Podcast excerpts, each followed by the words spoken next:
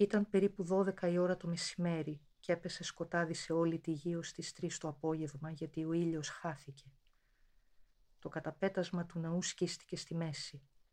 Τότε ο Ιησούς κράβγασε με δυνατή φωνή και είπε «Πατέρα, στα χέρια σου παραδίνω το πνεύμα μου».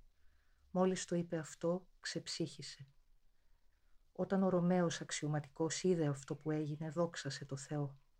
Πραγματικά, είπε, αυτός ο άνθρωπος ήταν αθώος. Και όλοι όσοι είχαν μαζευτεί εκεί για να δουν το θέαμα, μόλις είδαν αυτά που έγιναν, έφευγαν χτυπώντας μετανιωμένοι τα στήθη τους. Όλοι οι γνωστοί του Ιησού στέκονταν μακριά. Μαζί τους τα παρακολουθούσαν αυτά και γυναίκες που τον είχαν ακολουθήσει από τη Γαλιλαία.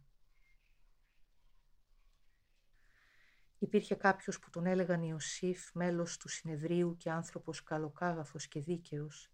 Αυτός δεν ήταν σύμφωνος με τη γνώμη και τις πράξεις των Ιουδαίων. Καταγόταν από την Ιουδαϊκή πόλη Αριμαθέα και περίμενε και αυτό στη Βασιλεία του Θεού. Πήγε λοιπόν στον Πιλάτο και ζήτησε το σώμα του Ιησού.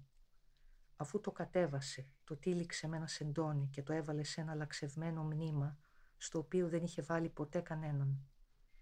Ήταν η μέρα Παρασκευή και πλησίαζε το Σάββατο. Παρακολουθούσαν και οι γυναίκες που είχαν έρθει μαζί με τον Ιησού από τη Γαλιλαία, οι οποίες είδαν το μνήμα και ότι σε αυτό τοποθετήθηκε το σώμα του Ιησού.